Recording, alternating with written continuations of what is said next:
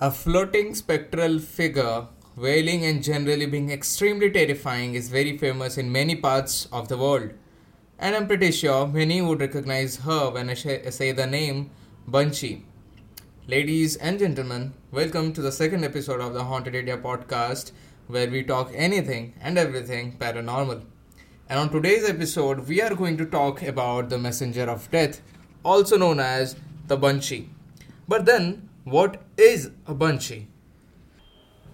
Okay, so based on the Irish folklore, a banshee is said to be a disembodied spirit of a woman who acts as a messenger of death.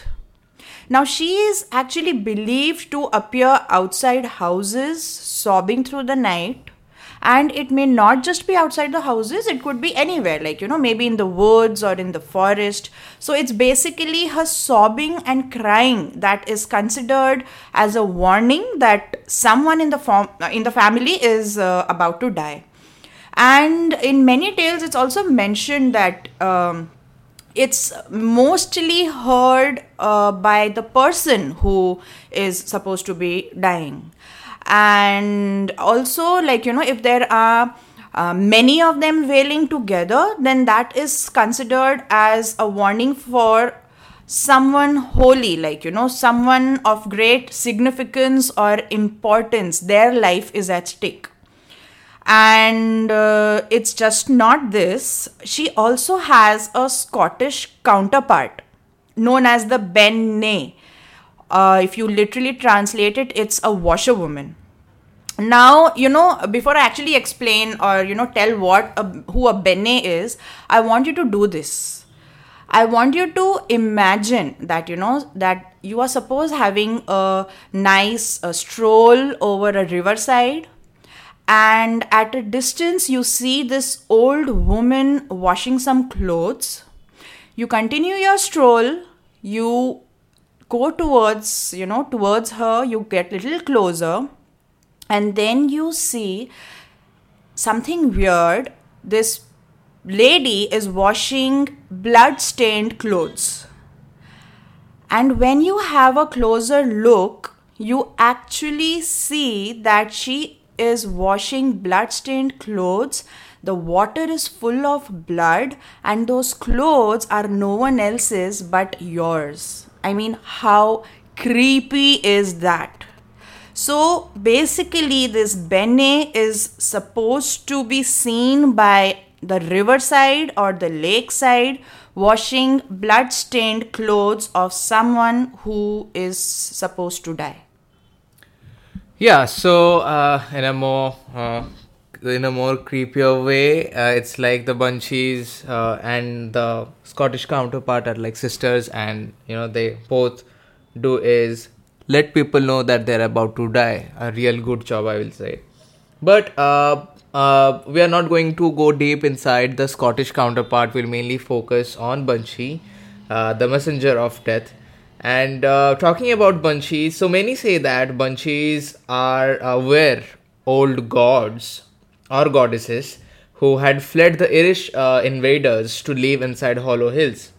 And uh, it is also said that they would usually warn uh, they would easily warn people of death by appearing as an apparition, playing or singing music, tapping on the windows in the form of a crow, being uh, you know seen washing clothes, uh, like uh, Pooja just mentioned. The Scottish counterpart, even banshees do that, and it is also said that they also whisper uh, uh, the name of the person who is about to die. So it's basically not just uh, sobbing and crying it could be tapping knocking anything anything, anything. oh yeah. yes and then uh, it is also said that they can also possess the person who is about to die or can possess anyone else and let the person know that the person is about to die and this uh, while i'm saying all this this brings me to a very common phenomena here in india that in uh, in the hindu religion it is said that when a person is about to die uh, people uh, the dogs basically the stray dogs they start howling. Not only the stray dogs but any kind of animal in the house or around the house it starts crying So there is a very it's, it's mostly the dogs. That, I guess mostly, the mostly dog. and it is said that if a dog is crying in the middle of the night or any point of the day by looking at a particular house, that means someone from that very house is about to die. And so I've seen my mother doing it in a way that if a dog is uh, crying in front of a house, she would throw water or do something to keep the dog away from the house. So yeah, that is what happens in India. And apart from that, also the and it's just a belief. it's a, uh, most of the time I've seen it's a belief because, uh, but then uh, I've also seen people dying when the dog uh, is crying. Could be a coincidence, but then yeah, I have seen it happening. Or the dogs, like we all know, they can see the supernatural world. Yeah, they so can they see get the, the, paranormal. premonitions basically. Possibly, they might be getting the premonitions of someone's death or something like that. But yeah, that has happened, and I have seen it, experienced it personally. And uh, now, uh, coming back to the bunchies, basically, now bunchies were also considered. Uh, uh, respected where was was also considered or seen as a respected figure many of the noble families of ireland considered uh, or generally viewed bunchy as an honor and it is also say that many sources have also claimed that the Bunchies served mainly five Irish families, and there was the O'Neills, the O'Briens, the O'Gradys, the O'Connors, and the Kavanaghs. So these were the five families. Um, uh, many sources say that these are the five families the Bunchies served, but many have also claimed that there were thousands of families the bunches used to serve. And by serving i have no idea what they were doing because as we know by now that they were just messenger of death. And by serving a family maybe they were acting like a messenger that um, you know someone is about to die so just be prepared or something like that they were doing. But yeah serving sounds a bit uh, weird here. Also uh, in the 1887 the book of ancient legends mystic uh, charms superstitions by uh, of uh, Ireland by Lady Wilde uh, were told that the Irish Banshee was more likely to be beautiful as compared to the Scottish counterpart who was bit old and used to look like a grumpy old woman. So basically, there are varying descriptions of a banshee. Yes, I mean, I think they uh, differ from uh, region to region, and I also believe that they are believed to um, be changing forms.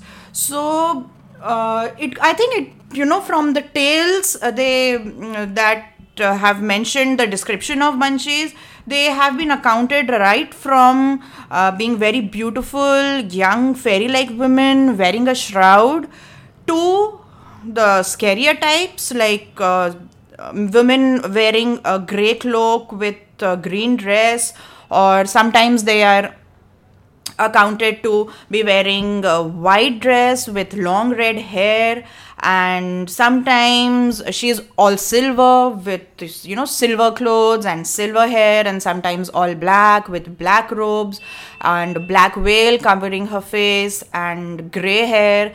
And there is this common feature that is mentioned in most of the places uh, where they have mentioned that they have um, bloody red frightening eyes because of centuries of crying I'm pretty sure they must also be considered as a demon or a disembodied spirit or So an evil spirit too. Yeah, so it's like ranging from a fairy to a demon basically. Hmm. And uh, it's not just the attire, there are even claims of different sizes of a banshee. Like uh, some have accounted her to be standing like, you know, unnaturally tall. While majority of them have described her to be really, really short, like um, uh, somewhere between one to four feet. And I think uh, because of this uh, short uh, height, is probably um, like described to be an old woman, Woman, with yeah. you know with a hunch or a bend in the back. And I think this uh, pretty much uh, describe. I mean, it's very similar to the Bean Nighe, the one which is seen near Scottish the- counterpart. Yeah. Yeah, so I think uh, that's the thing, uh, you know, and also many have also claimed her to be a trickster. So she has tricked many during the wars and everything. But like I said, uh, the many uh, of the noble families of Ireland consider her to be, you know, saw it as an honor of having a banshee serve them. And uh, but in the modern times, like from the description we got from puja in uh, she looks uh, or she is uh, set to look in different set to have different forms and different looks and in modern times she um, now yeah before i say this now um, many also con- considered uh, banshee to be a noble spirit or a noble entity who used to help um, you know the families. But in modern times but when we hear uh, you know or go through the word banshee the only image we get is an old woman or a, woman one, you know scary one having red eyes and a hunchback or something like that basically a scary image. But it is because that in modern times she has been compared with the comments of uh, grim the ripper you know and many other entities which are related to death.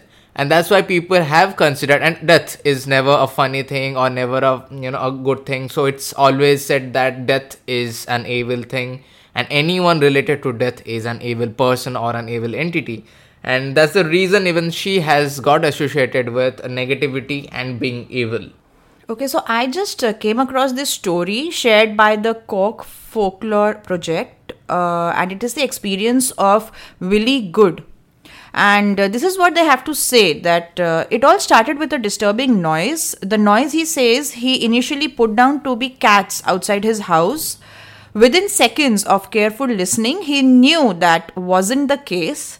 The noise would move, go out to the front of the house, then around to the back again, he recalls. This was going on for a full quarter of an hour. Eventually, it stopped. Willie went to bed and fell asleep. The next morning, he learned that both of his neighbors, a father and daughter who lived just a quarter of a mile up the road, had passed away during the night. So, this is one uh, story that I just stumbled upon. So it's a small one, but uh, but then it sort of counters the very fact that banshees or you know banshees are hurt to people or the person who is about to die. Yes. But so, here, yeah, know- someone else was hearing. No, it's not always the person who is supposed to be dying who hears. It it could be anybody in the family. Or the it family. could be just a mere coincidence again. Again, yeah, a- It could be anything because, like we all know, every uh, urban legend, every myth originates from a very silly reason, and in the case of banshees too, we have a very silly reason. Now, if you want to really encounter banshees, the you know, I, I know I know a way where you can really encounter and see banshees. All you have to do is just you know, uh, just keep a piece of meat or something right in front of your house and close off the lights and everything and just wait patiently.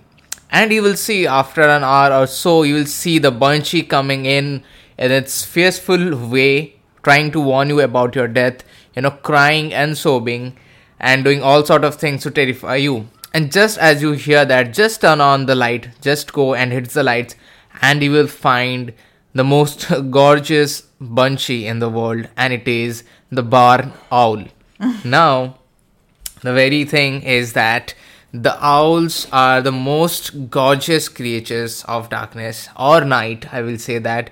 And when they come in to catch their prey or when they travel sometime fiercely, they do make a sound that, or they do uh, bring in a voice that sounds like a person crying or the crying of the banshee. And uh, it's also mentioned that when a banshee leaves, eh, there is a fluttering sound.